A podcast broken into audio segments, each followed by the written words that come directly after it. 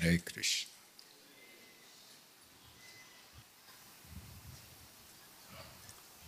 The Brijavasis were living in Gokul.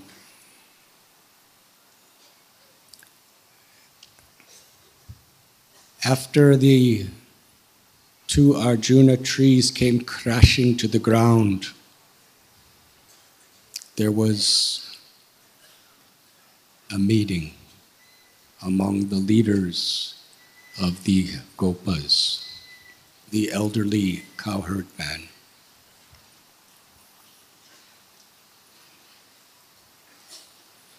At that time, there was a great concern because, like any caring community, there was much concern for the safety and well being of the children, especially Krishna.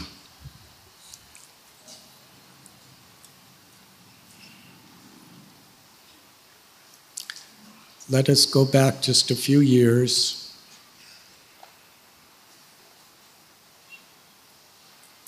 There was a king named Surasena who had two sons.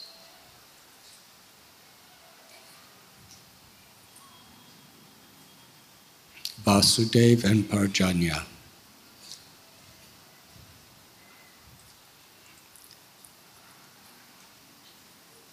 Parjanya came to Gokul Mahaban and he became the leader or the king of the Brijavasi community of cowherd people. And the scriptures describe eloquently about the divine qualities of Parjanya. He had pure unalloyed devotion to the Supreme Personality of Godhead. And therefore, he was ornamented with all other wonderful qualities. He was truly everyone's well wisher. He treated all of his apparent subordinates as his masters and served them carefully. Such a leader as Srila Prabhupada would explains, does not demand respect, but commands respect. The difference is very important.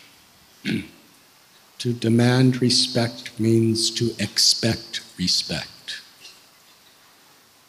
Because of my particular role, my position, my qualities, whatever it may be to command respect in the Vaishnav way is to have such a good example. To care about people so much that we actually awaken and bring the good out in them.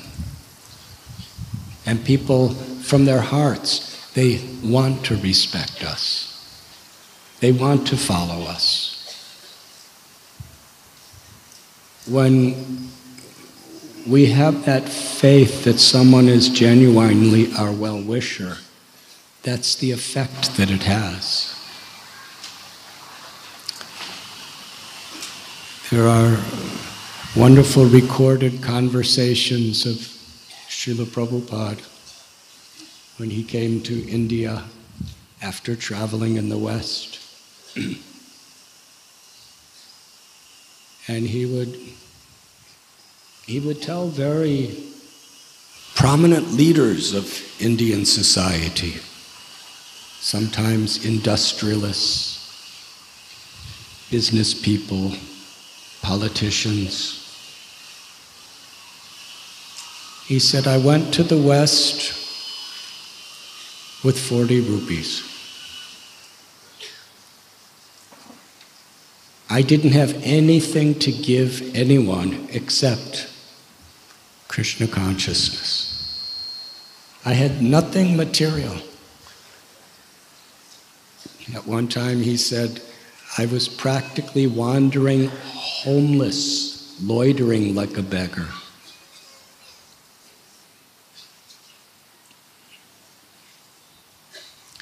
And he explained that none of the people that were following him came from poor families. They came from either very wealthy families or middle class families. And then Srila Prabhupada would explain this is in the early 1970s when India was really a backward third world type of a country. He said he was talking about the highways and how every family has a telephone in the house and how everyone has televisions in their house and how every family has their own car. This was only for the extremely prosperous people in India in those days. He said, Why are they following me? Why have they given up everything of their of, of all that they have as their inheritance? Why have they given it all up to follow me?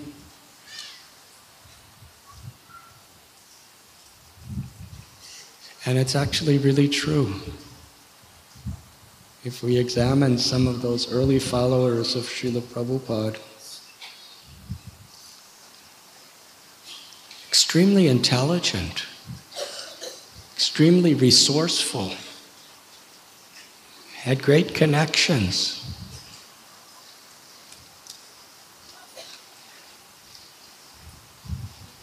And to follow Prabhupada in those days, to sleep on the floor in a storefront crowded with other people, waiting in line for a little bathroom. Eating off a piece of wax paper. They accepted actually a life that was below the poverty level.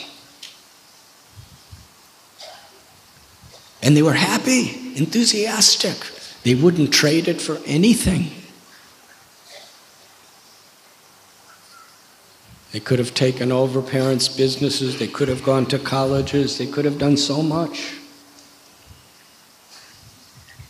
Some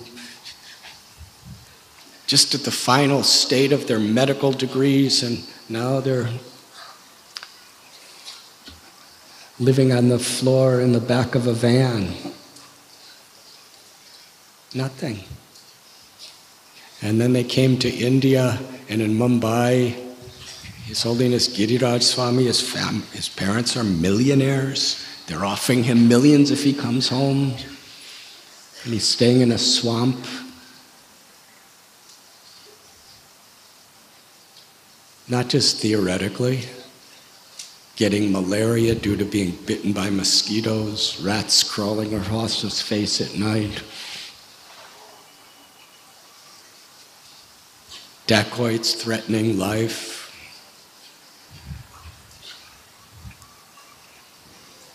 When devotees in the early days in so many countries, when they would go out on Harinam Sankirtan, people would beat them up. They would get arrested and put in prison.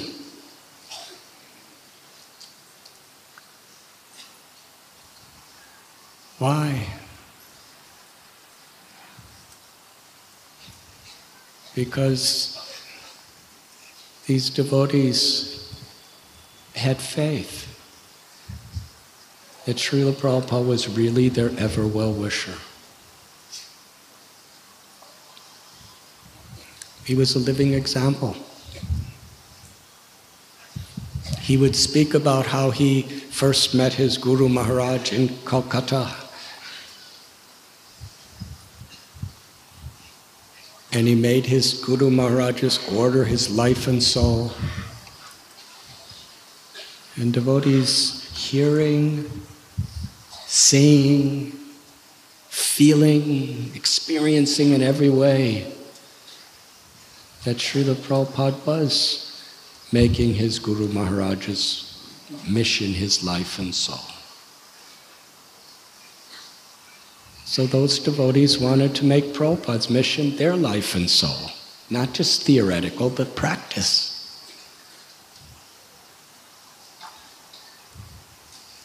So in Vaishnav society, it's not about politics, it's not about um, petitions, revolutions of among each other. It's about being an example. That is a leader. So Parjanya was such a leader. Everyone wanted to follow.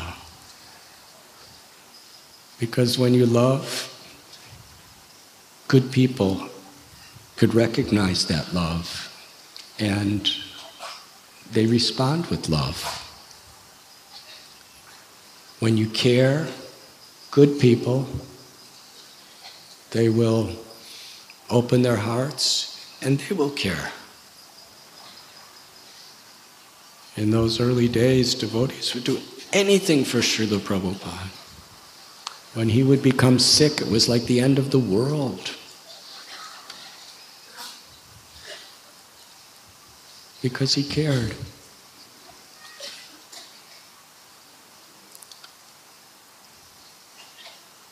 And of course, there is always those who, um, whose hearts are crooked and therefore they interpret in different ways. Because Prabhupada had so many enemies as well.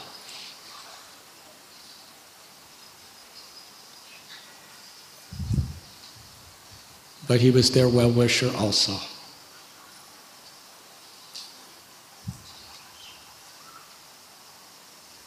So Parjanya was such a king. And he had no attachment for anything. His only attachment was in the service of the Supreme Lord to serve all of these people. They have been entrusted in my care by Krishna.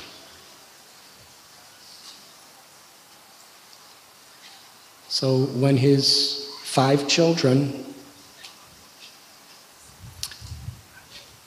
when they came of age, he decided to give all of his ruling power, to give the whole kingdom of Braj to his eldest son, Upananda, who was totally qualified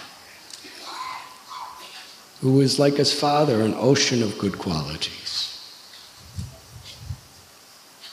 And Parjanya's idea is after giving the kingdom to him, Parjanya and his wife would go to the forest to live with no possessions and just spend the rest of their lives hearing and chanting the glories of the Lord.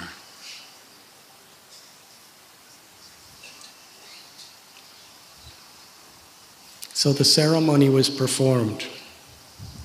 And when the kingdom was given to Upananda, Upananda did something that was totally shocking to everyone's heart. Shocking in a very blissful way. He said, My younger brother, Nanda, he is a treasure chest of good qualities. He has so much love in his heart. He has no envy. He has no selfishness. Everybody loves him because he loves everybody. He's most qualified to be the king. Therefore, on this day, I confer the kingdom on my younger brother, Nandan, and I will be his servant. Where do we see that today? And Nanda Maharaj was very humbled by all this. He, he was not ambitious, just my older brother Upananda, is this what you really want? Upananda, he said, Does everyone want this? And everyone in the whole Brajabasi community loudly glorified Nanda Maharaj. Haribol. And, and Nanda Maharaj saw everyone wants this, and my older brother wants this. And Parjanya was very much crying in ecstasy to see the love between his children, the trust between his children.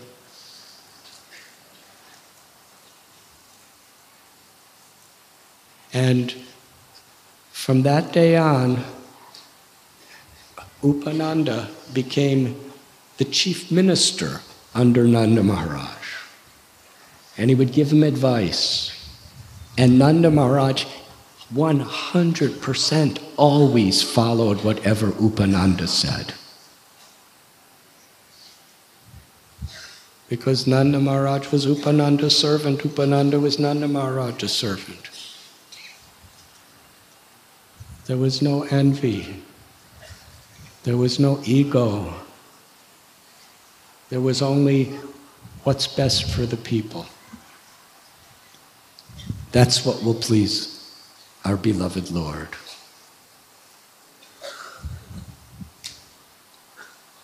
So after the Arjuna trees came down, Upananda called a meeting. Nanda Maharaj and everybody was there. And he would never give instructions. He would never instruct Nanda Maharaj. He would always just give his advice, and then after giving his advice, he would say, Now Nanda Maharaj, you do whatever you feel is best.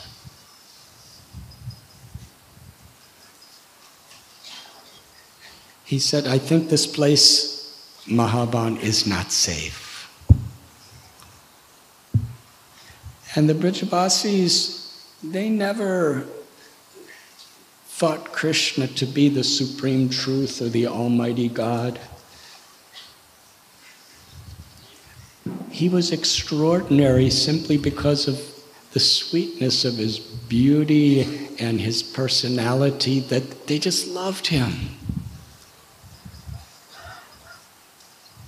When he was just an infant little baby, he would he didn't yet show that he knew how to talk or walk or even crawl. But if he glanced at you, something mystical took place. You just thought he was such a helpless, little, vulnerable baby that I just want to give my life and my soul to protect and make happy because his glance completely awakened the soul's ecstatic love. That was Gopal.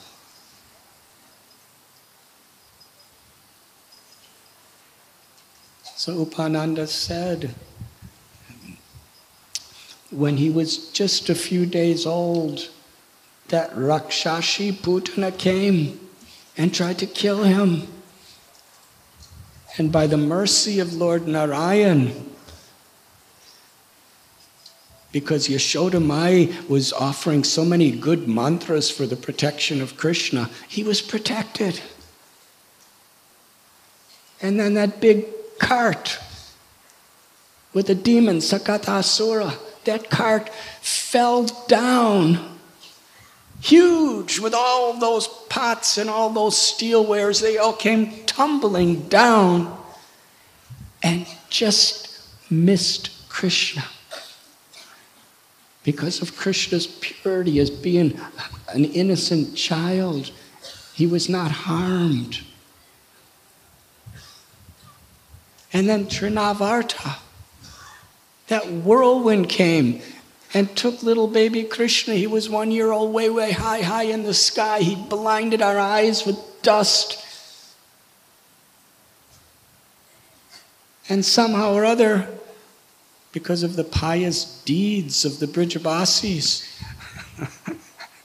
who love Krishna more than all their hearts, that demon happened to happened to just fall down on some stones.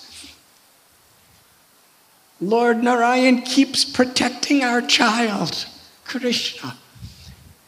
And all our other children are not safe here. And then these two, these two gigantic trees fall down. And on each side of Gopal, they're only an inch or two away.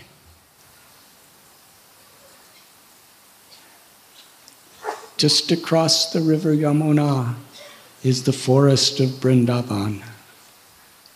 We should go there. There, the river Yamuna is flowing so nicely, and there's beautiful forest with lush trees and wonderful pasture grounds. And there's Govardhan Hill, which has so many nice trees and waterfalls and, and, and, and rivers and creeks and luscious grasses for our cows. Let us go there. It will be a safe and happy place to live.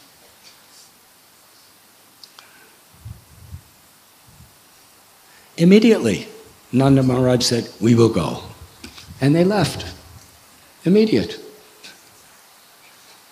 Just whatever they had, they put that in, the, in the carts of the oxen and they just left. When they came to Brindavan,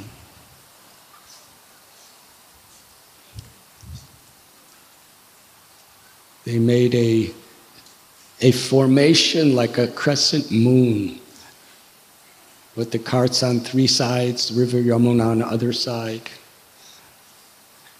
And gradually made, they made the forest of Brindavan their home.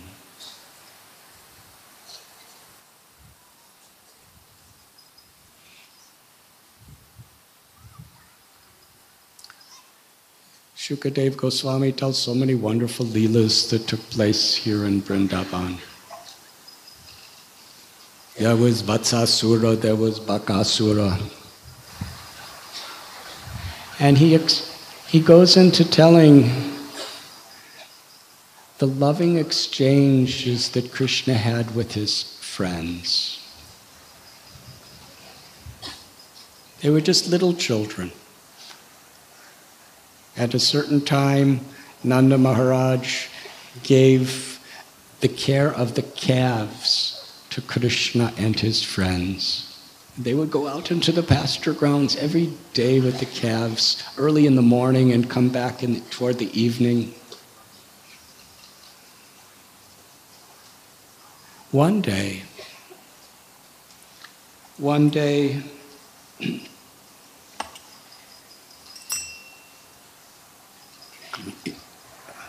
Krishna wanted to have breakfast with his friends on the banks of the Yamuna. Srila Prabhupada calls it a picnic. Krishna wanted to have picnic with his friends. So he got up especially early. It happened to be Balaram's appearance day. So Balaram did not come that day. And Krishna, he got up quite early. And usually Yasodamai would wake up Krishna. That was part of her loving motherly affection is to wake up Krishna every morning. But this day Krishna got up on his own and he played his buffalo horn to call his friends. He played it in such a sweet way that each of his friends, and he had so many, countless little cowherd boy friends, each one of them heard this sweet sound and it woke them up. And they understood Krishna's calling us for a picnic today. And they all got little packed lunch, they all got little packs from their mothers with their lunches, breakfasts. And they all smiling, they came to meet Krishna. When the, the little calves heard the buffalo horn, they were immediately coming to join all the gopas to come into the forests of Vrindavan. And we find in Krishna's loving relations with his devotees, everything is supremely personal. in Krishna's pastimes in the spiritual world and how they are manifested in this world, there's nothing impersonal. Because prema, or ecstatic spiritual love, is most personal. The love of Krishna, the rasa, the exchange of the hearts and the souls for the Supreme Soul. So when Krishna would blow his horn, it wasn't just a sound going into the atmosphere. Krishna is the Paramatma in everyone's heart. When Krishna blows his horn, he's personally blowing that buffalo horn for each and every person who's hearing it. And they could feel it personally. Each calf, Krishna's calling me. Each cowherd boy, Krishna's calling me.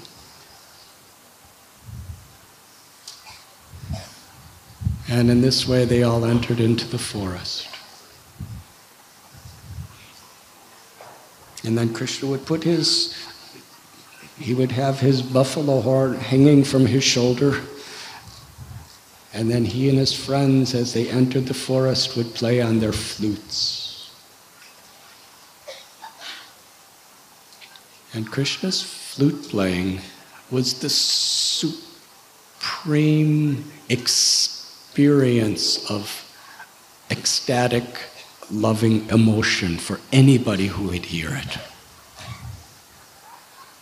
Because when Krishna played his flute, it was the love of his heart, the supreme, limitless love of his heart. It's personal for everyone, coming as a song through the holes of the flute, via his lips his smiling face.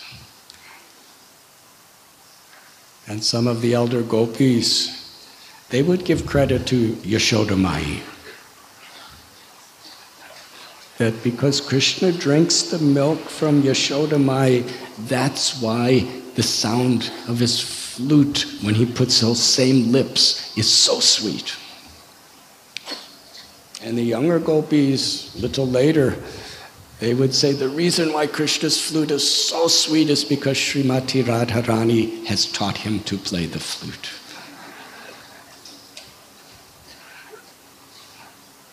This is how Krishna's awakening, an experience, a very specialized experience in everyone.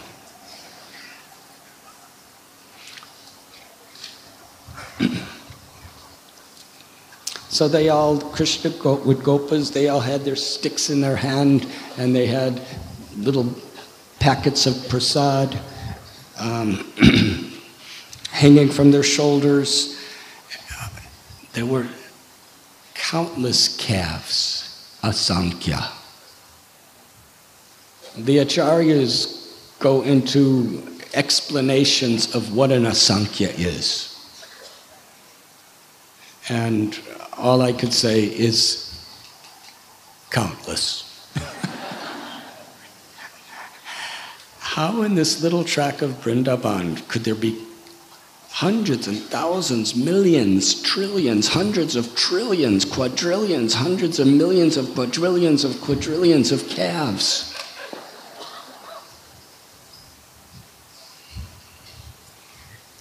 Now, here in this pandal, I was told there's about 8,000 people.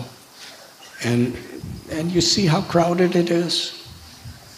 And some are way in the back, and some are in the front, and some are, some are crushed in the middle. and in the mornings, when you go to um, your, the different holy places, sometimes to get to your bus to go down these lanes. There's all these rickshaws bumping into you and people crowding against you, and, and the buses can't move, and ah, their, their horns are blowing, and, and so many exhaust fumes, and, and you're just, oh, I just want to be alone. How many people can you put in a little space? When I first came to, New, to, to Brindaban in 1971, it was such a um, peaceful place. You know, the, the, there was the Goswami's temples and was little town around the Goswami's temples, and everything else was just pastures with some little ashrams. It was so quiet. The river Yamuna was just very beautiful mud or earthen banks. It was so quiet, no cars. Literally, no cars. And Janmashtami, a lot of people came to see Banki Bihari. That's what it was in those days. But other than that, it was very, very quiet. And now, so many buildings and so many ashrams and so many dharmashalas and so many temples and so many cars and so many trucks and so many people. Vaishnavas, pilgrims, tourists, um, people coming to make money, so much going on here. And sometimes we see, feel inconvenience, it's just becoming too crowded. But when Krishna was here, it was infinitely more crowded. But there was never a traffic jam. We never see anybody standing in line, queues. There was space for everyone. How is that possible? How could there be so many calves? And yet, every calf and every cowherd boy, there were so many, they all had such intimate personal relationships with each other. No one was a stranger to anyone else. And there was plenty of space.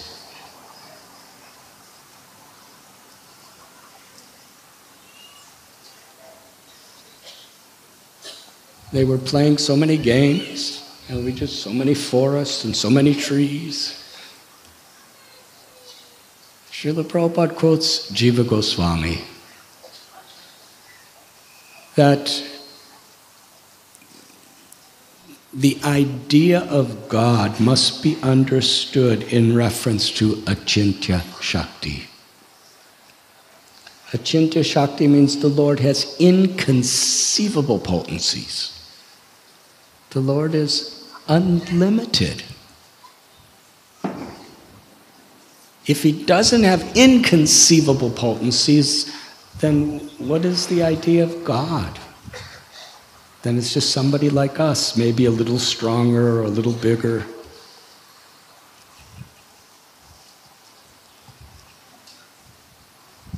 And Srila Prabhupada explains how when it talks about these wonderful pastimes where Krishna is doing the most incredible things.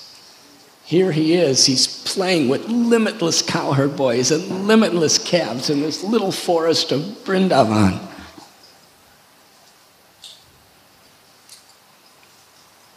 We spoke yesterday how Krishna held up a hill for seven days with the little finger of his left hand. And Prabhupada said, people who do not understand the nature of spiritual truth, they consider this to be mythology. Sometimes said mythology, which means these are just stories. These are just stories that are meant to teach us a good lesson, but actually impossible. Now, yegatam prapadyante tam stitaiva. If you're really looking for deepening your love for God and you want to take it as mythology, and you take it that there is a God and these are just lessons, just very exaggerated stories to learn good lessons from, then you could learn good lessons and you could make much benefit by accepting it in that way. But when you have a deeper understanding, then we understand that this is history. Krishna could do anything. If, if the supreme absolute truth, the source of everything that exists, comes to this earth to attract our hearts, what is it he cannot do? And if we want to, if our faith in God is dependent on our conceptions of what's what he can do or what he can't do, then we don't understand the idea of achintya shakti, inconceivable powers. And Srila Prabhupada explains there are so many great commentators. He said, Vedavyas. He compiled all the Vedic literatures with so many wonderful stories. Prabhupada said, not once did he ever say, This is mythology. And then we have Viraraghava Acharya, one of the greatest scholars and saints of the Sri Ramanuja Sampradaya. And we have Sukadev Goswami. And then we have others like Sridhar Swami, the original commentator of Srimad Bhagavatam, Jiva Goswami, Sanatan Goswami, Vishwanath Chakravarti Thakur, so many others. Never do they ever say that this is allegorical that Krishna's pastimes are mythology. Because they're seeing the truth. And when we understand it from this perspective, then we have such a deeper opportunity to love Krishna. Because Krishna is just supremely, unlimitedly wonderful in every way. When we read about the creation of the universe, we could take it symbolically and we could learn a lot of good lessons and we can enrich ourselves by doing that. But when we go deeper into the philosophy and into the lessons and enter into their true mysteries, yes, what is it that Krishna cannot do? Srila Prabhupada tells that story. We have all heard it, but we, we love to tell these stories and hear these stories again and again about that little cobbler who met Narada Muni. And he said, When will I see Narayan? And Narada Muni said, I just saw Narayan. And I asked that question. He said, You will see him very soon. And the cobbler said, Oh, how wonderful. And then he asked, What was Narayan doing when you saw him? And this struck Narayan. This struck Narada Muni. Because when Narada Muni saw Narayan, he said, When the cobbler asks you, tell him that I was putting an elephant through the little tiny hole of a needle. What does that mean? So he told the cobbler, and the cobbler said, Oh, how wonderful. Narada Muni said, Do you believe that? you don't think that's mythology, that he's putting an elephant through the hole of a needle? And in those days, elephants were far bigger than they are today. And probably the holes of the needles were smaller. So he said, Why not? My Lord could do anything. He said, We're sitting under this banyan tree. You see how gigantic this banyan tree is? And he picked up a little seed, which was not much bigger than the eye of a needle. He said, My beloved Lord, He has put an entire banyan tree in this little seed. What is the problem for him to put elephant in the eye of needle? What is the, what is the problem for him to be dancing and singing and playing and running around freely with hundreds of trillions of calves and cowherd boys in a little forest? That is Krishna.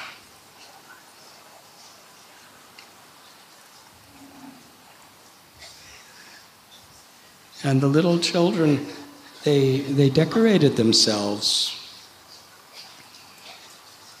with fruits, with leaves, with feathers.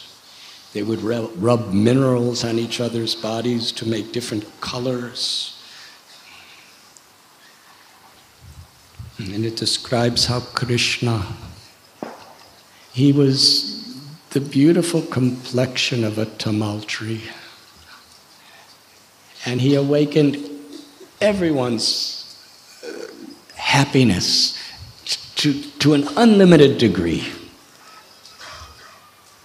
And Srimad Bhagavatam tells that however many games or any types of ways of playing, they all have their origin in Krishna playing with the Gopas. There was no end to the games that they would play. Some of them were so simple. They would play hide and seek. Have any of you ever played hide and seek? It's Krishna's Leela. The simplest things that we do have its origin in Krishna. And they would play with little balls. They would take the fruits from the amalaki fruit trees or the bale trees, and they, they made slingshots and they would shoot them and knock other fruits off trees, and they would play with so many balls, and they would wrestle with one another.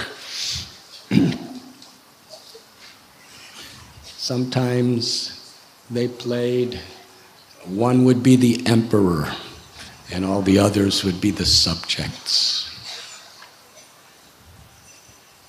Sometimes Krishna would go to a little bit of a distant place to see the beautiful scenery of Brindaban. And the Gopas couldn't find him. And for those moments, they weren't seeing Krishna. They were feeling so much separation from him. And suddenly, one boy would see Krishna at a little distance away, and they would say, I will be the first to touch Krishna, and run as fast as he could to Krishna. And all the other little boys would say, No, I will be the first to touch Krishna. And they'd all be running and they'd all be laughing. I will be the first to touch Krishna. By Krishna's grace, they were all the first to touch Krishna.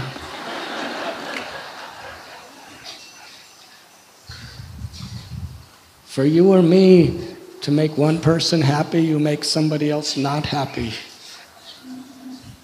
But for Krishna, he makes everyone happy simultaneously. And he also makes every, he can make everyone unhappy simultaneously. But in Vrindavan, this unhappiness is separation, and that separation is actually a deeper happiness, which awakens an excitement to meet him, to increase the joy of that happiness. Sometimes the children in their play, one would steal the other boy's lunchbox. Now, this is a serious thing for cowherd boys. You could take my stick, you could take my feathers, but not my lunchbox.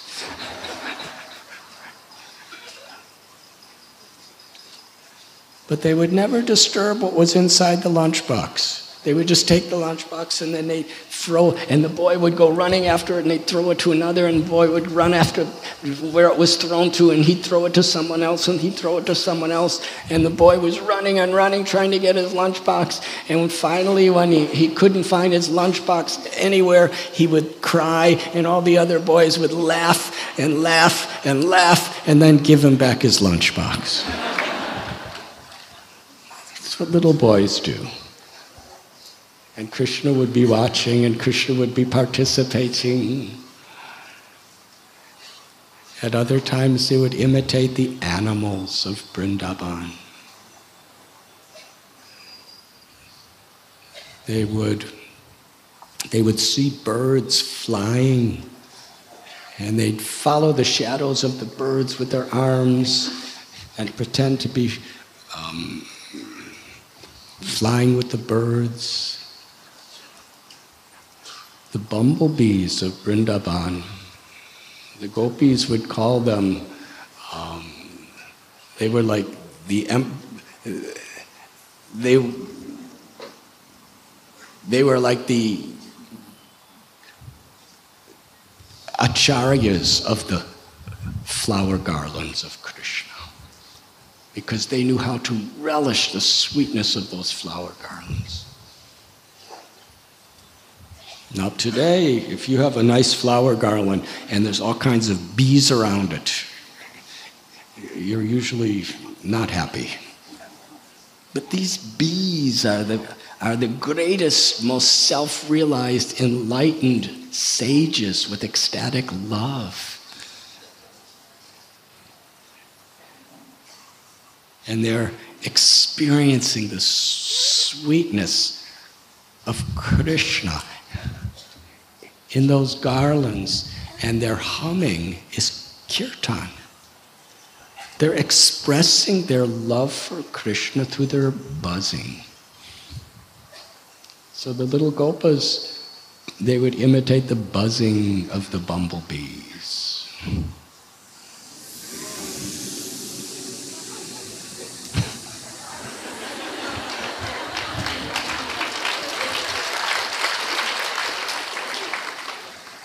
Now let us go into the mood of the cowherd boys with great enthusiasm, very loudly for Krishna's pleasure, please.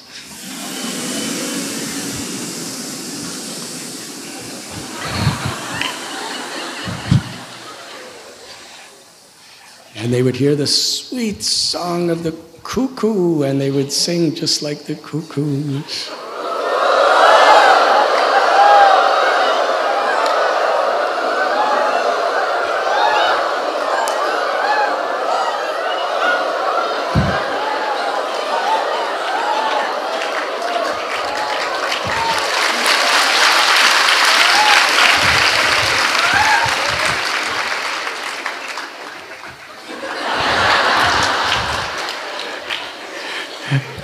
Didn't get to monkeys yet.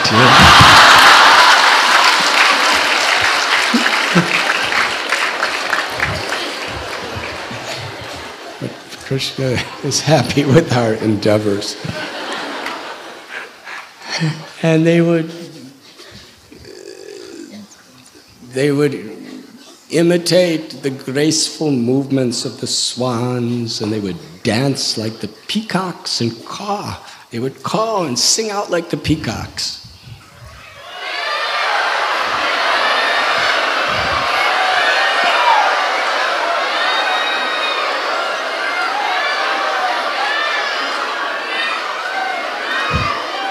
Much louder, please, please.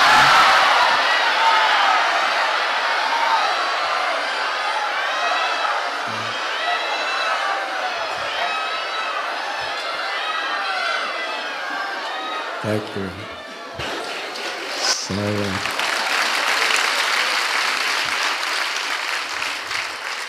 my God brothers, I'm sorry, I have to try to keep them awake somehow.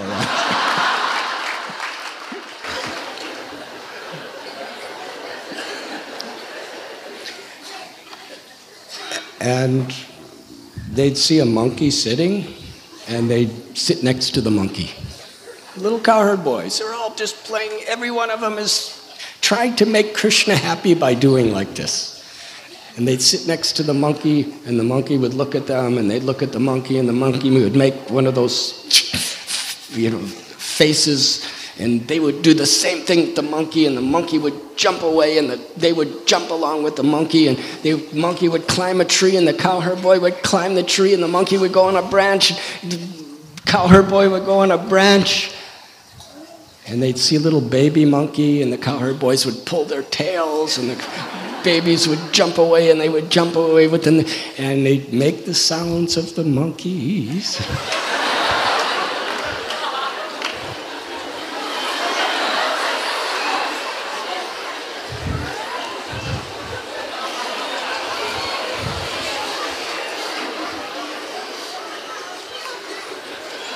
Don't, don't be shy.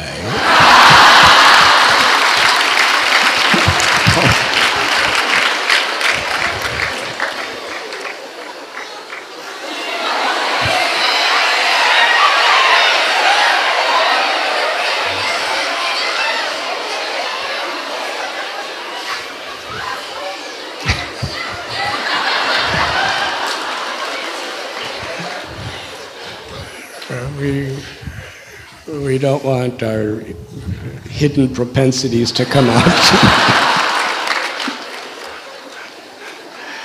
and the boys, they would go to a waterfall, and near the waterfall there was a little creek of water, and they'd go to the creek of water, and there'd be a frog. And the frog would jump across, hop, and the boy, just like a frog, would hop across and he would be hopping like frogs and singing like frogs.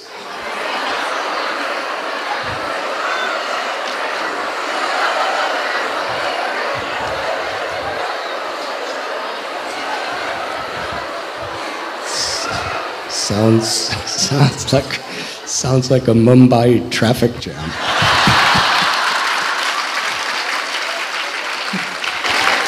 oh, it was a good try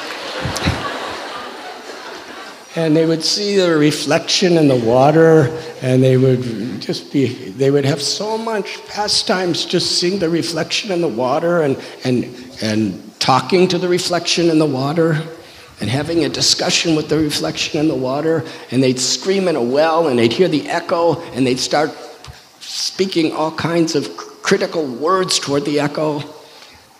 In this way they spent their day playing so many wonderful games.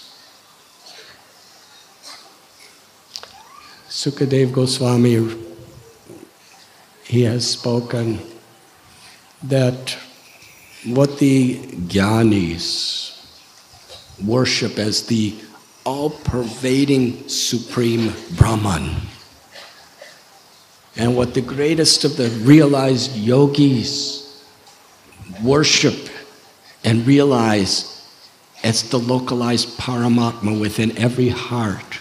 And, what, and who the devotees worship as the supreme personality of Godhead with all opulences.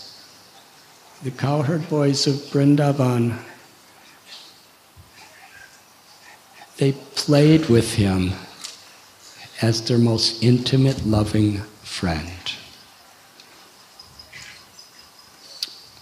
Rupa Goswami teaches that somehow or other we should think of Krishna. Om apavitra pavitro va sarvavastam gatopi va yasmaret pundarikaksham sapayapyantarasuchi. Krishna's all attractive. Krishna's supremely pure. Just by remembering Krishna, by becoming absorbed in thinking of Krishna, we become attracted, we become purified.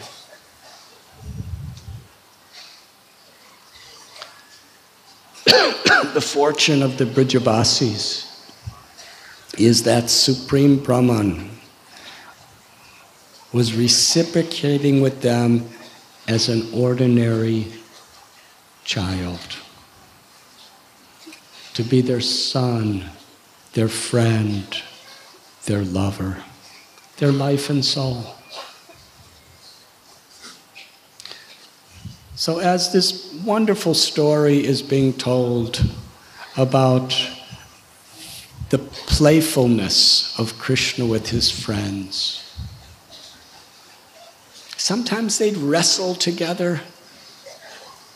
Sometimes they would run and they would dance. It's described that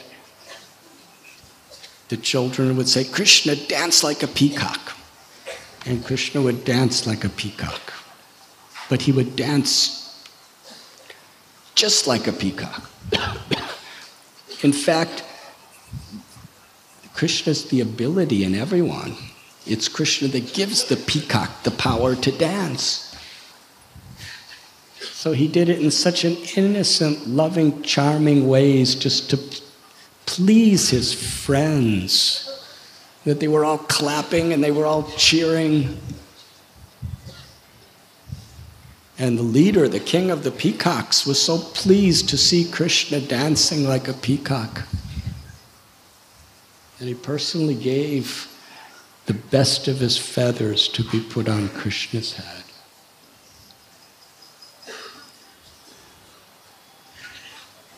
Sometimes Krishna would dance and play his flute for the cowherd boyfriends. And he would dance so beautiful that even without putting his lips on his flute, the flute would play itself. And Krishna would be dancing to the flute, and the flute would get more and more enthusiastic, and everybody was just watching, mesmerized. Why was Krishna doing? Simply to give happiness to his friends. And who were his friends? The cowherd boys, the calves, the birds, the trees, the bees, the flowers, everyone. Vrindavan is a place where Rasa Bihari is enjoying giving the greatest happiness to everyone. And everyone's only happiness is giving happiness to Krishna.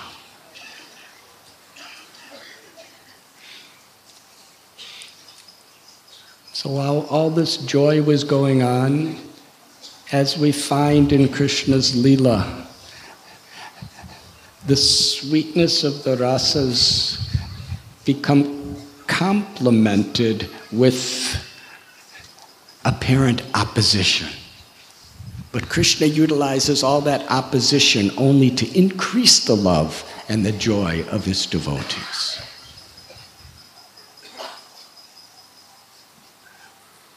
Putana and Bakasura had a younger brother. His name was Aga or Agasura. He was extremely powerful. He had such incredible, mystical, supernatural abilities. He could not tolerate seeing the happiness of Krishna and his friends. This is the nature of envy. We don't like to see other people happy. He just could not tolerate the joy of the cowherd boys. They were playing, they were laughing, everything was so sweet, and he hated this. So he decided within his mind that I will get revenge for the death of my brother and sister. I will not only kill Krishna, I will kill all the calves, I will kill all the cowherd boys. and if the cows and the, and the cowherd boys are dead, then the parents, the cows, and the elderly gopas and gopis, they will also die. This was mass genocide. It was his conviction and his purpose to literally exterminate everyone in Brindavan. And he had a master plan how to do it. By his supernatural powers, he took the form of an enormous serpent and he laid just on the pathway that all the gopas were heading toward and opened his mouth. And the gopas are playing and playing, and they played one game and another game, and they were playing so many games simultaneously. And when it came to playing another game, they were looking for something to do, and they saw this Agasura And the cowherd boys were just so happy. They had so much faith. Nothing could disturb them in this way. They were thinking this is another wonderful attraction of Brindaban. Brindaban is full of limitless variegatedness, and now we have something else to play with. And it looks kind of like a big snake, a big python. Aghasura was eight miles long. They were saying, Look at, he looks like a giant snake. And he looks like he has red eyes that are full of anger. And look at his mouth looks like a giant cave. And his teeth look like snow capped mountain peaks. And his tongue looks like a highway. And the smell that's coming out, it smells like animals that have been burnt alive inside of him. And they're joking. Whether they actually are convinced it's a snake, they're just comparing. Whatever it was, they're comparing. Let us go inside. If there is, if, if there is a danger, Krishna will save us. After all, he saved us from Bakasura. So they were all smiling and clapping. And it is described some of the boys as, as they were running toward this gigantic serpent's mouth. One of the boys got afraid and started running away, and the others chastised. We won't play with you again if you run away. So he came back and ran. And Krishna's looking at this and thinking, my friends, they don't understand. This actually is a snake. Not only is a snake, he's one of the intimate associates of Kamsa, and he is especially envious and angry because we killed his brother and sister. He's come to kill everybody. And my friends are running right into his mouth. Sukadev Goswami tells that Krishna was thinking I should stop them, but just as he was thinking, they all ran in. And as they ran in, they were looking at Krishna and smiling and playing their flutes and their horns, and all the calves were following them. And Krishna, how, how to kill this demon when all of his friends are inside his body.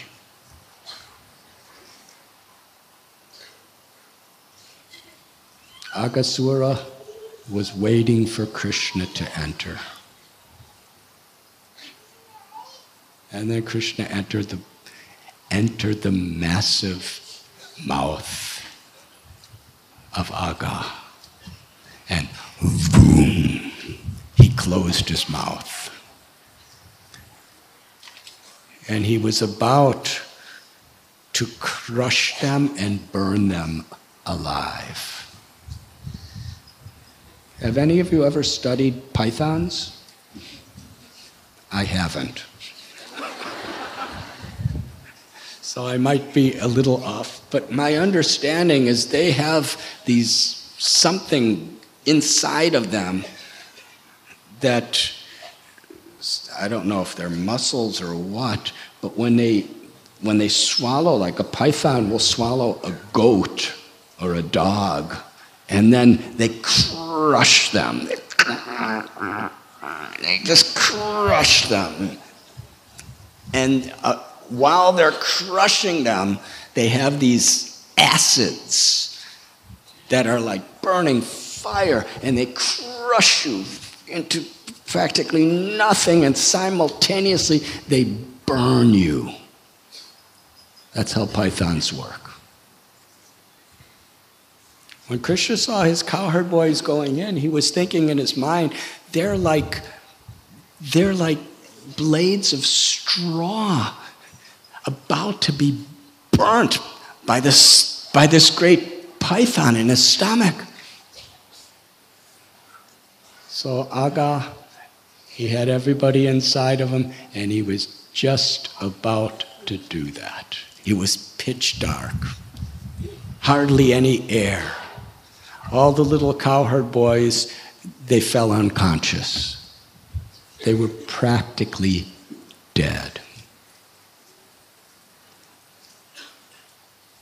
And then Krishna, as Aghasura, with all of his acids and all his muscles, were struggling to devour everybody, burn everybody, Krishna expanded his body.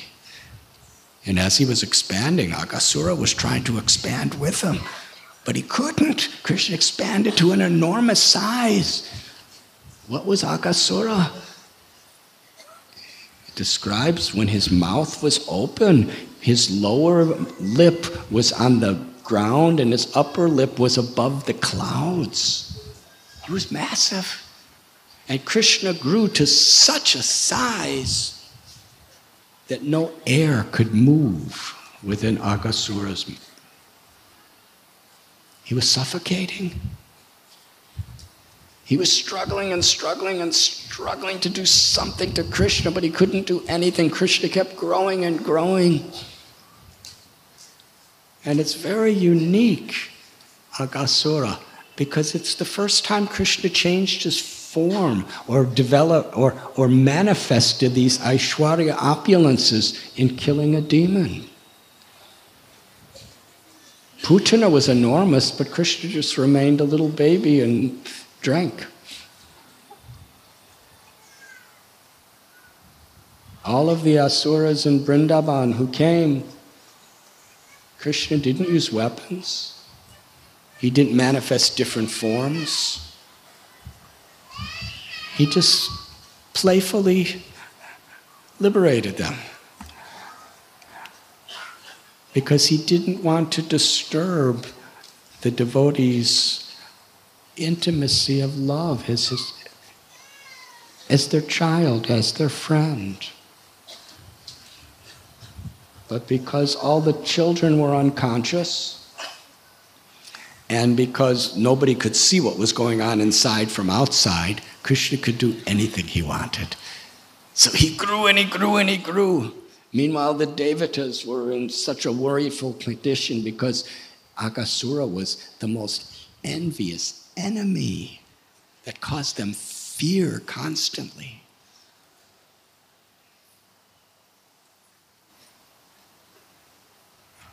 And for Agha.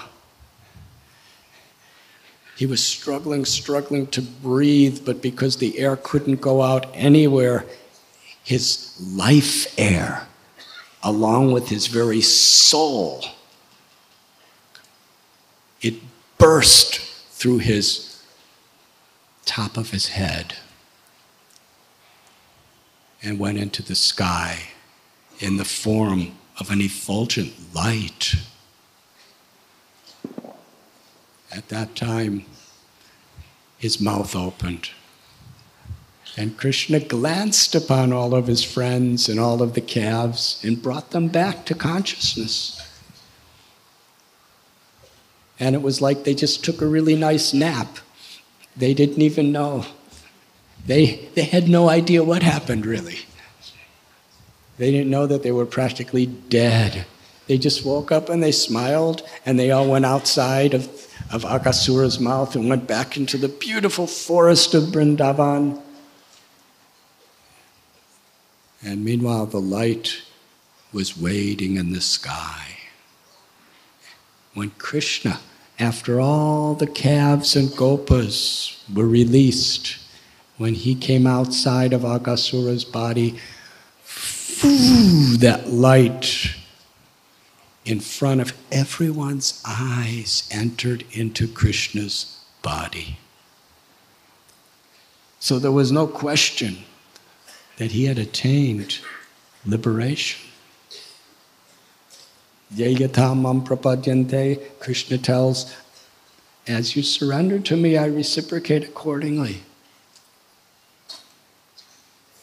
So Krishna went into Agha's body, and then Agha went into Krishna's body.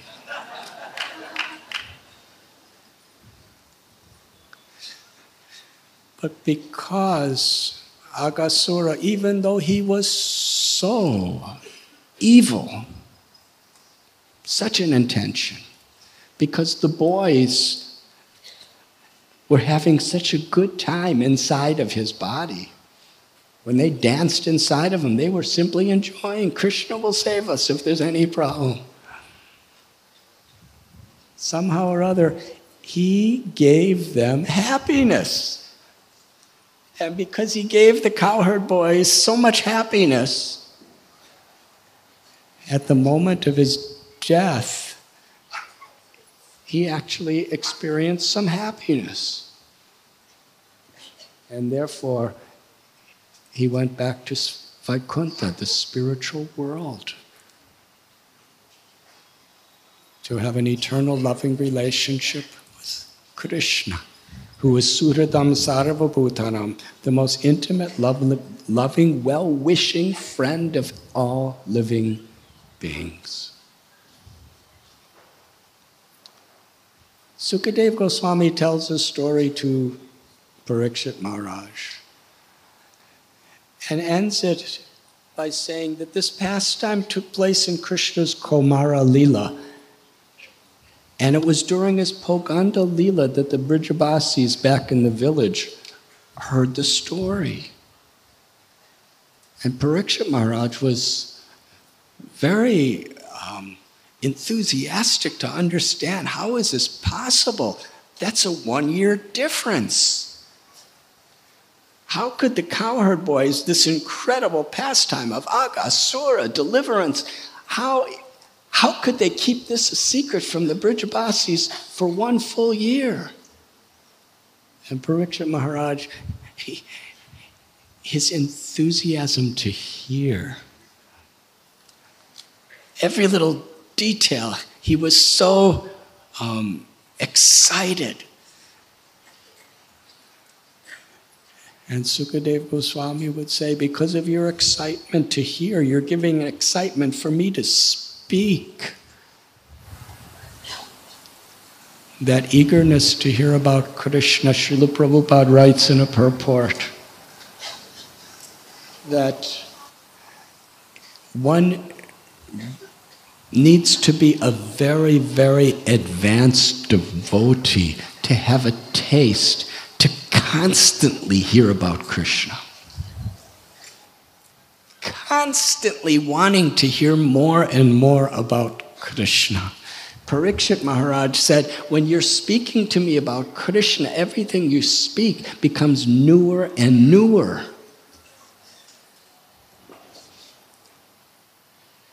And Sanatan Goswami asks a simple question If you never heard something before, then how could hearing it become newer? Newer means it's newer than it was. But that's Krishna. his holy names, his pastimes, his qualities, Navayovanam Cha, they're ever fresh, ever new, because Krishna's ever expanding in every way. And for those who, who have awakened love for Krishna, the love of Krishna that we feel for us and the love that we feel for Krishna is ever expanding. It's newer, it's newer, and it's more new.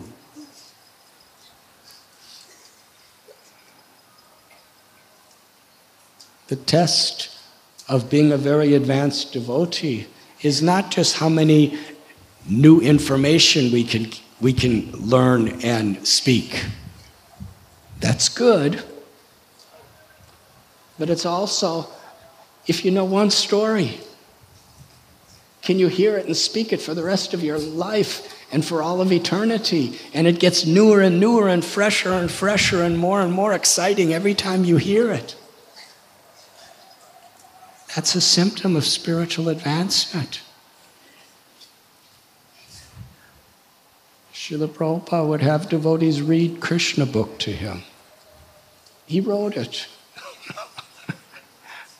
He heard the stories how many countless times, but he'd be rapt attention. Chandramauli Swami Maharaj, I think one time, you, Yadubar Prabhu, you may have been there. When Janmastami, Srila Prabhupada was having devotees read Krishna book, and even the story of the prayers to the demigods. And it was past midnight. And in those days, everybody was fasting from food and water. And everybody was so tired and so hungry. And and Prabhupada was sitting with his back erect on his vyasasana in his temple room, which was overcrowded and burning hot. And he was listening to Krishna book. Next chapter, next chapter. Every time a chapter would end, devotees would cheer because they thought it was over. Prabhupada said, next chapter. And it was really a good lesson because we understood. We're not, we thought we were advanced until that night.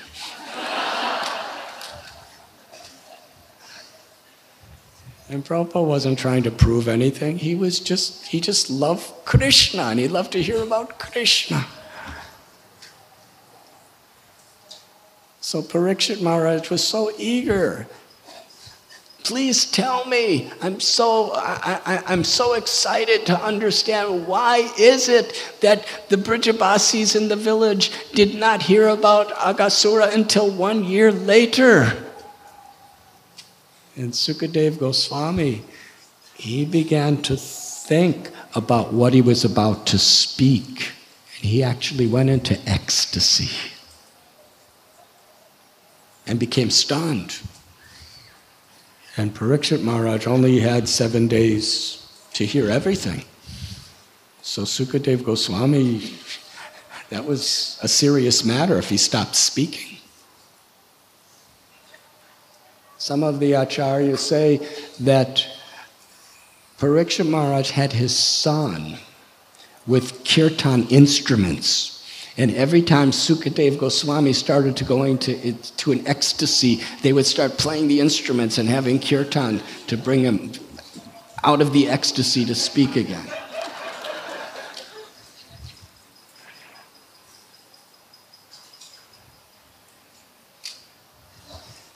This particular story is very dear to us because it was the last offering of Srila Prabhupada in the form of his translations and purports in the Srimad Bhagavatam.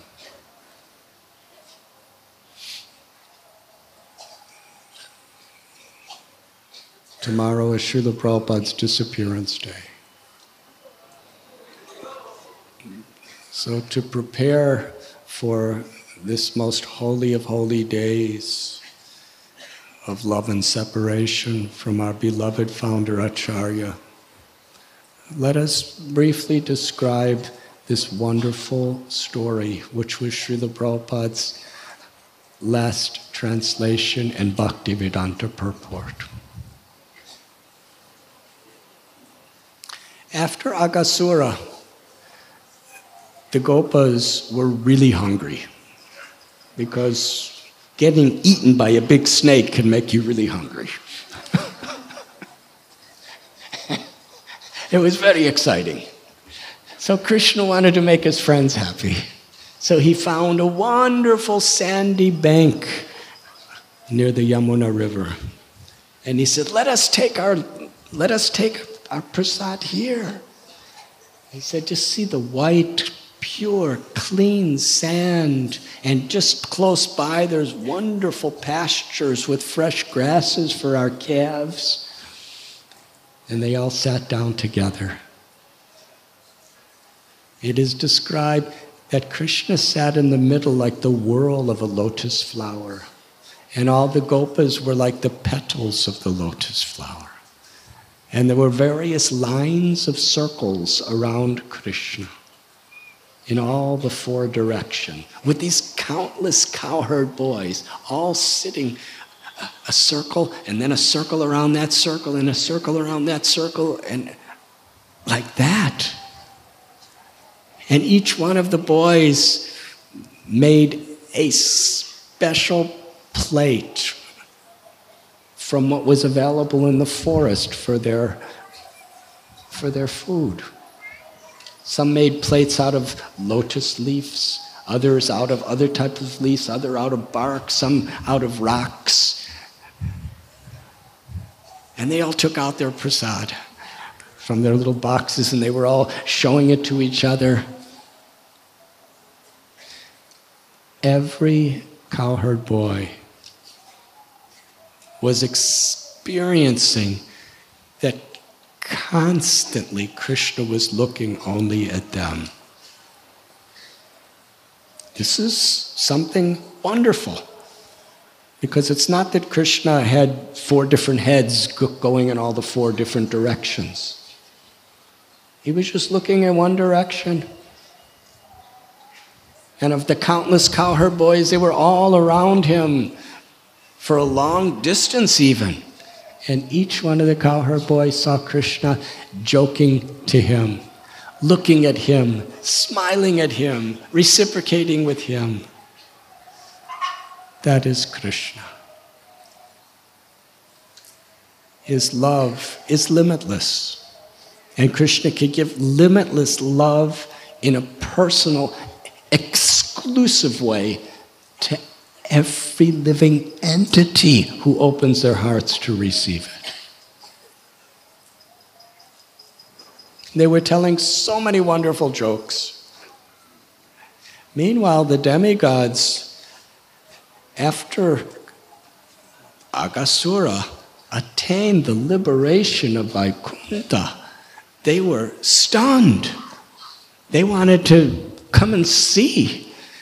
And there they found Krishna on the bank of the river. Lord Brahma heard so many festivals and celebrations of the Devas that he personally descended to see how has this happened? And there he saw the supreme truth, just like the most common little child, telling little jokes. A boy would taste something, a laddu, and say, Krishna's is very good, you try it. And Krishna would take it and he would bite it. And, and in this way, he was eating all the remnants of his friends and he was giving all of his remnants to his friends. And Brahma, he's, the, he's Yagyabhuk. All the greatest sages and rishis and all the Vedas are offering sacrifices to Krishna. And Krishna's eating the remnants of his of these little children enjoying? What are the pious activities? What are the devotional credits of these little children to be playing with the absolute truth, the supreme Brahman, in this way? So Brahma was actually bewildered. Krishna was acting in such a simple, ordinary way. Brahma wanted to test him. He allured the calves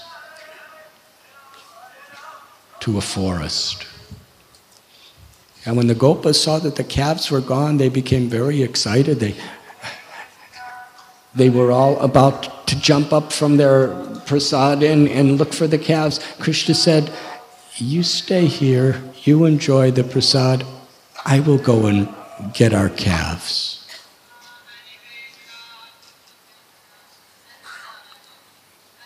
So Krishna, he searched. He couldn't find the calves anywhere. He went into the forests, he went into the mountains, he went into the caves. He was looking and looking and looking. And then he came back to tell the cowherd boys he couldn't find the calves. And when he returned, the cowherd boys were gone, and he couldn't find them anywhere. He was searching. Lord Brahma had taken them all away and put them into, his, into the sleep of his Maya. And he was just watching Krishna to see. He's looking everywhere. He doesn't know that I've taken them. But Krishna knew everything. And he was thinking the sun is about to set, and the cows are waiting for the calves, and the mother gopis are waiting for the gopas. Instantly, Krishna expanded himself to be identical to every calf and every cowherd boy.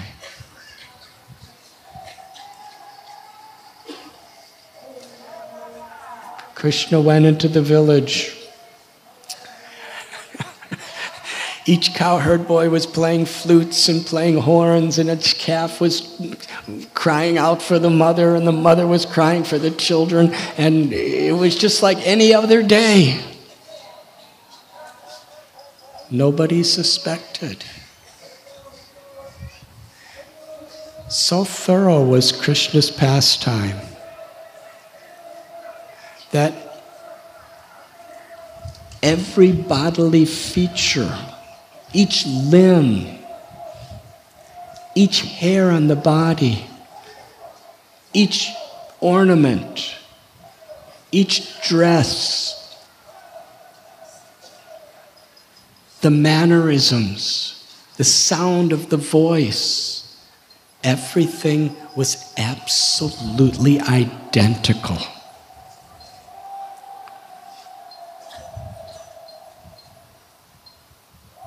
except one thing that the gopis and the gopas they never loved their children so much and similarly with the cows for the calves previously everyone loved their children more than anybody could ever love children but still they loved Krishna more.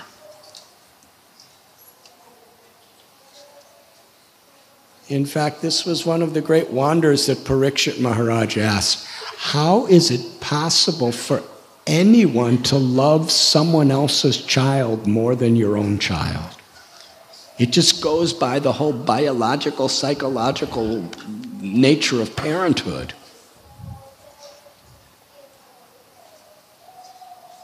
I remember I had neighbors who were really good students and really well behaved, and I wasn't a very good student and I wasn't so well behaved, but still my mother and father loved me more than them. That's the nature. But everyone loved Krishna more than their own children, but they loved their own children more than anybody could love their own children. And they all were so happy that Yashoda and Nanda had Krishna as their child. They never had envy.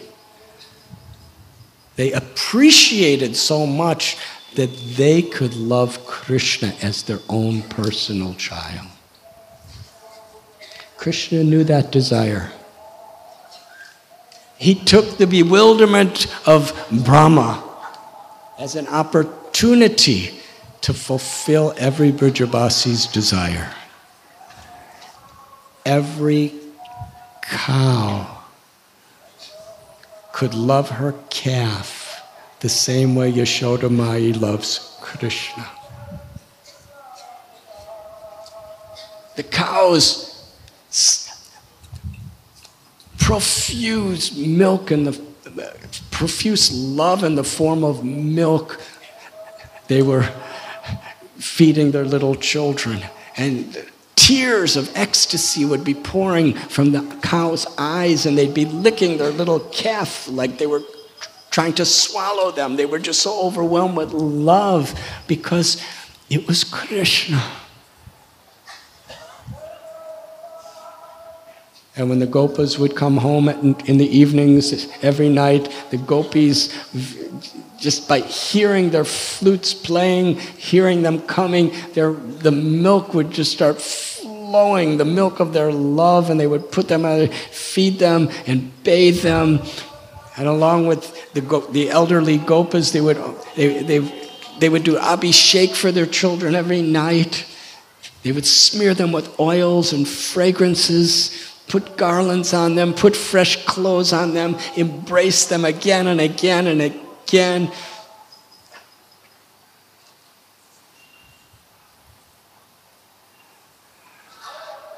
They didn't know.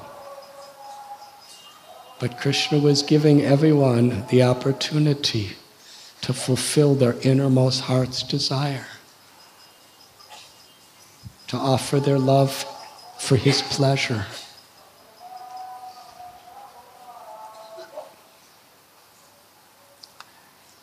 How sacred is Brindaban? For one full year, Krishna, in the form of the calves, would spend the whole day eating the grass.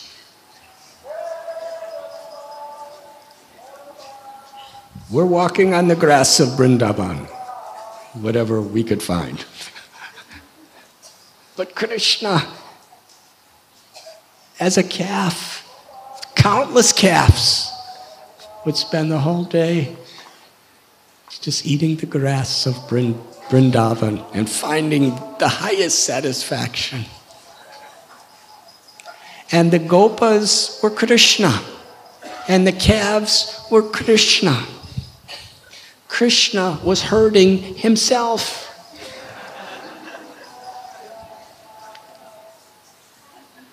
And when they were playing all the same games with the amalaki fruits and the bael fruits, and they were playing, you know, leapfrog, and, and Prabhupada says blind man's bluff. He, he actually gives that game. He, he was playing all these games with himself.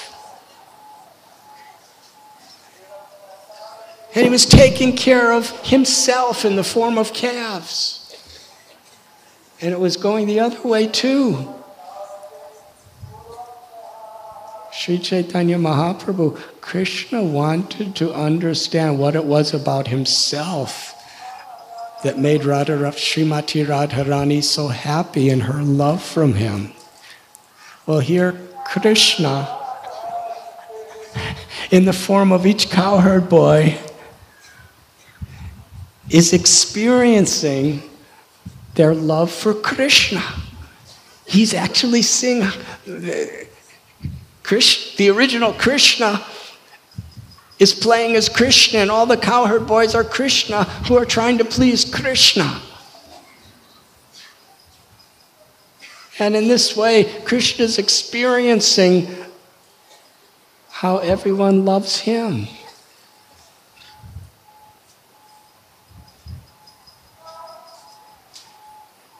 The people of Vrindavan not only did they love their own children more than they ever loved before. They loved their own children as much as they loved Krishna because their children was Krishna, but they also loved everyone else's children as much as they loved Krishna. Because everyone else's children was Krishna too. Such a wonderful pastime. And it was just newer and newer and more and more blissful at every moment because the love was ever increasing.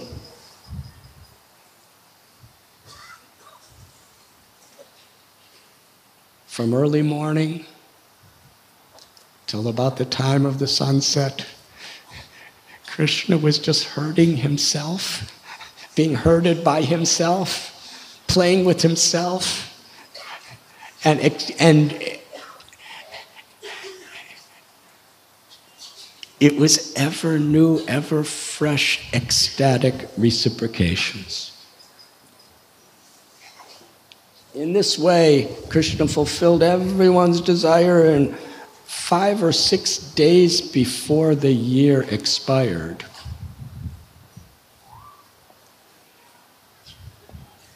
Balaram,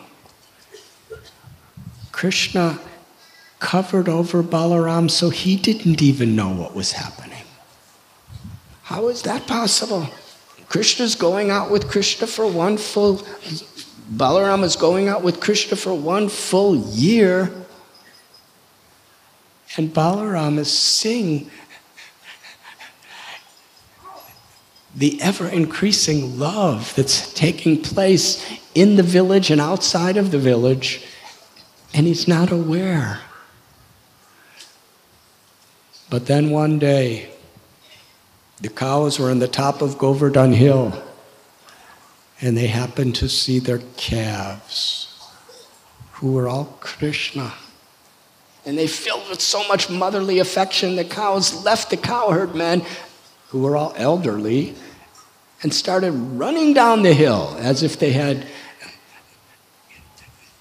their, their legs were running together, galloping. And it was a very rough road, and the cowherd men tried to stop them, but they couldn't. They were running behind. And when the cows came down, and these were the elder calves, these cows already had other calves, so they had not given their milk to these calves for some time. But when they saw these calves, they were so overwhelmed with motherly love. Weeping and crying in ecstasy, giving the calves their milk. And the cowherd men, when they saw their children, their fatherly affection for Krishna. They embraced them again and again and again and smelled their heads again and again and bathed their little children with the tears of their love. And they wanted to go away to do their duties, but they just couldn't leave their children because their children were Krishna. Balaram saw this.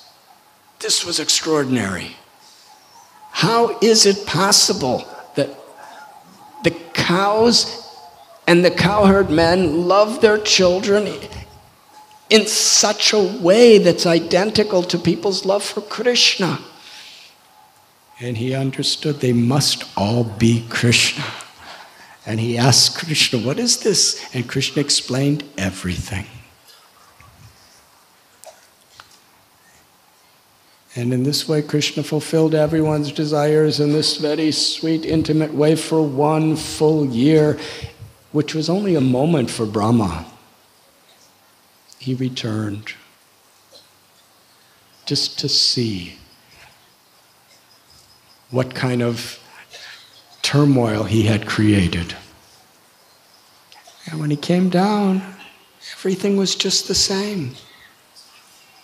There was Krishna playing games with the cowherd boys, and there was the calves eating grass. What is this? Brahma went back to where he had um, all the calves and gopas in a mystical sleep. They were there. And he came back and they were here. Which ones are the real ones? What is Krishna? Has Krishna replaced? Are these the originals? Are those the originals? Am I just an illusion? Am I hallucinating? What is happening? He couldn't understand. It was incredible because each calf and gopa was totally unique, personal, and identical to the original form who was sleeping. To bewilder Brahma takes an extraordinary pastime. So Brahma, he was so confused he could not understand. And when it came to a culmination where his mind was just exploding with bewilderment, suddenly each calf and gopa manifested the form of Narayan. With a complexion like a dark monsoon cloud. Each one had four arms carrying the symbols of Vishnu. Each one had Lakshmi on his chest with all the ornaments and garlands covered with tulsi garlands. He saw not only the magnificent Lord of Vaikuntha, Vishnu, in each of these forms, but he saw the devatas, the energies of Vishnu, the Shaktis. He saw time. He saw all the ingredients of material energy around each one. And there were countless. As Brahma was seeing this, he came to a state where he was stunned. It is explained he was like a clay doll. He couldn't think anymore. He became completely paralyzed and he lost his consciousness. And then suddenly, he came back to consciousness. And for the first time, he actually could experience Vrindavan. He saw that every tree was a Kalpabriksha tree, every cow was a Kamadhenu cow. He saw the forest of Vrindavan as the spiritual world.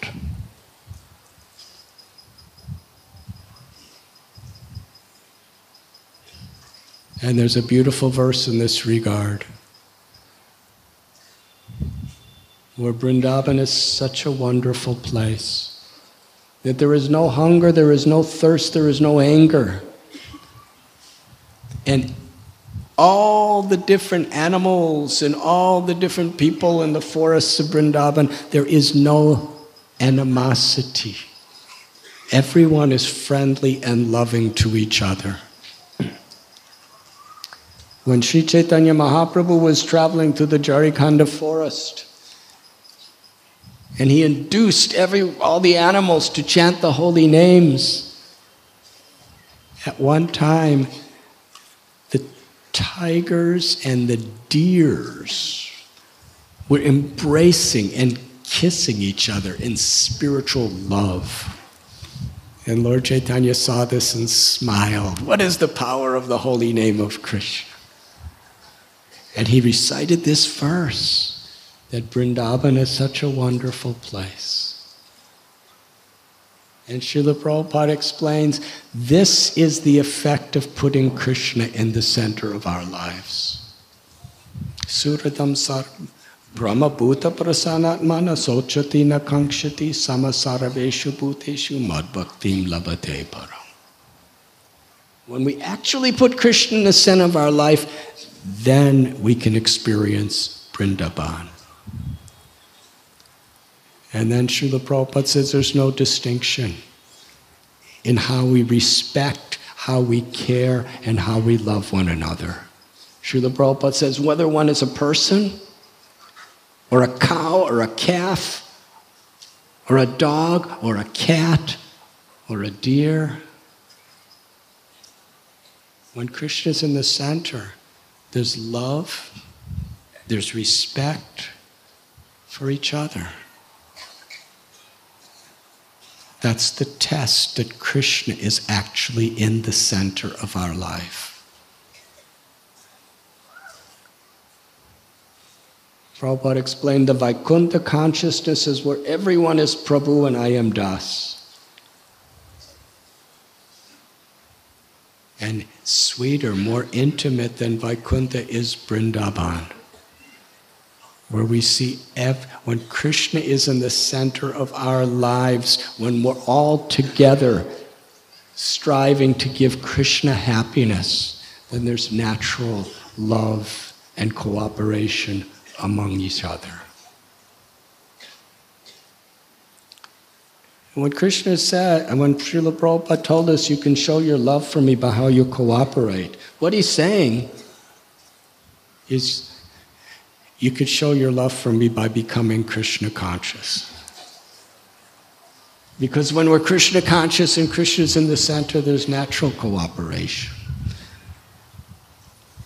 And this is one of Srila Prabhupada's last purports, where he's explaining this principle in such depth.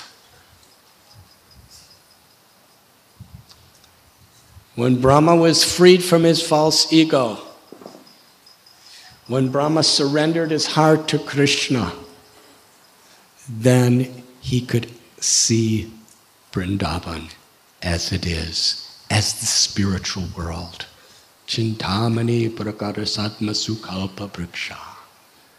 Brahma was seeing every particle of dust as Chintamani jewels, all the water as nectar, all the cows as Kamadhenus, and all the Brijabasis, all living entities as Krishna's dearmost associates. And then suddenly, everything disappeared. And all that was left was Krishna standing all alone as he was exactly one year before, holding yogurt rice, dahi rice, with fruit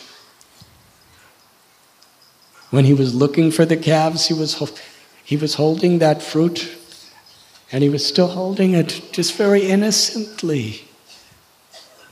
Where's my calves? Where's my friends? When Brahma saw this, he came down. And this is something that's quite relevant because the Devatas never touched the earth. But Brahma fell on the earth, offered his full prostrations. What does that mean? He gave up his identity as a Devata. And not only Devata, Brahma's the father and the chief of all the Devatas. But he no longer identified with his role or position now he was only and exclusively a surrendered soul. He prostrated himself at little Gopal's feet. And Gopal wasn't even saying anything, he was just looking around for his calves. And Brahma, with his eyes, as he was doing his dandavats in the, in the, in the dust of Vrindavan, tears, tears of humility Tears of joy and gratitude were falling from his eyes. He was bathing Krishna's lotus feet with his tears. And every time he tried to get up, he just dandavats again and again and again and again. In his heart, his body, his mind, his soul, he surrendered everything to Krishna. Who was a little cowherd boy holding his yogurt rice in his hand.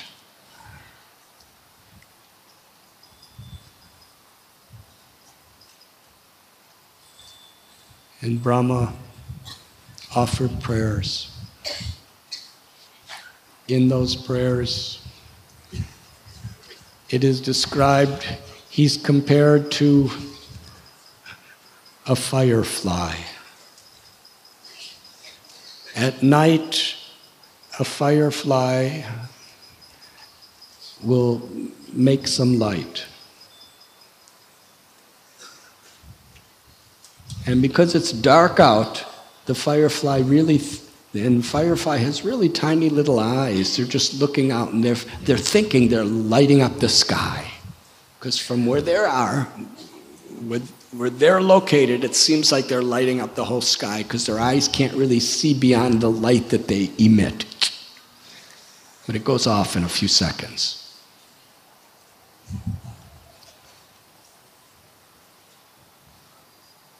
But at noontime, when the sun is out, the firefly realizes, I am insignificant. And this is Brahma speaking. What is our condition compared to Brahma? We think we're learned, we think we're, we're skilled, we think we're wealthy, we think we're great in what we're doing.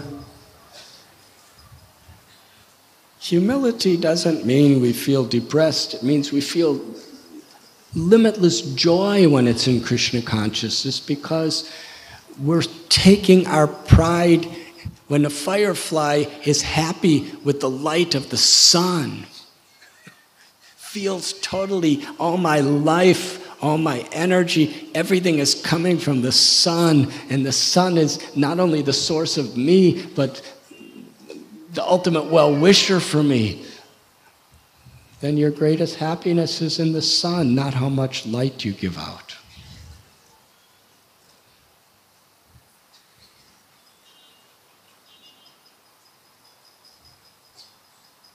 And Brahma prayed to Krishna for one benediction. Let me be any object in Brindaban, whether it's a shrub or a tree or a piece of grass or a rock or any of the animals or any of, let me just be any object in Brindaban so I could get the dust of the feet of your devotees on my head. That is how much Brahma could appreciate Krishna's own intimate, personal, loving abode of Sri Vrindavan. Srila Prabhupada left Vrindavan in 1965 to bring the love of Vrindavan to the world. And in 1977, he returned to Vrindavan where he wrote the purports and dictated the translations, or dictated the translations and purports for this chapter of Srimad Bhagavatam.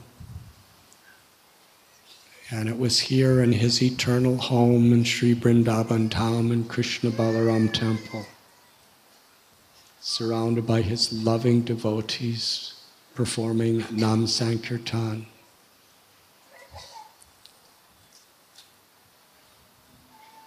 That Srila Prabhupada performed his final lila of his earthly pastimes in this world. Tomorrow we will be remembering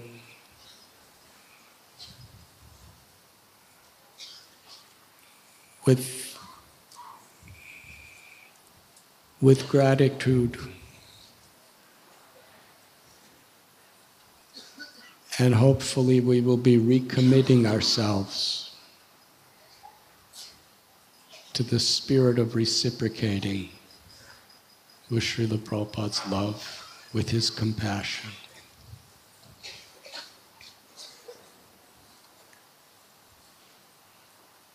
And when Krishna is pleased,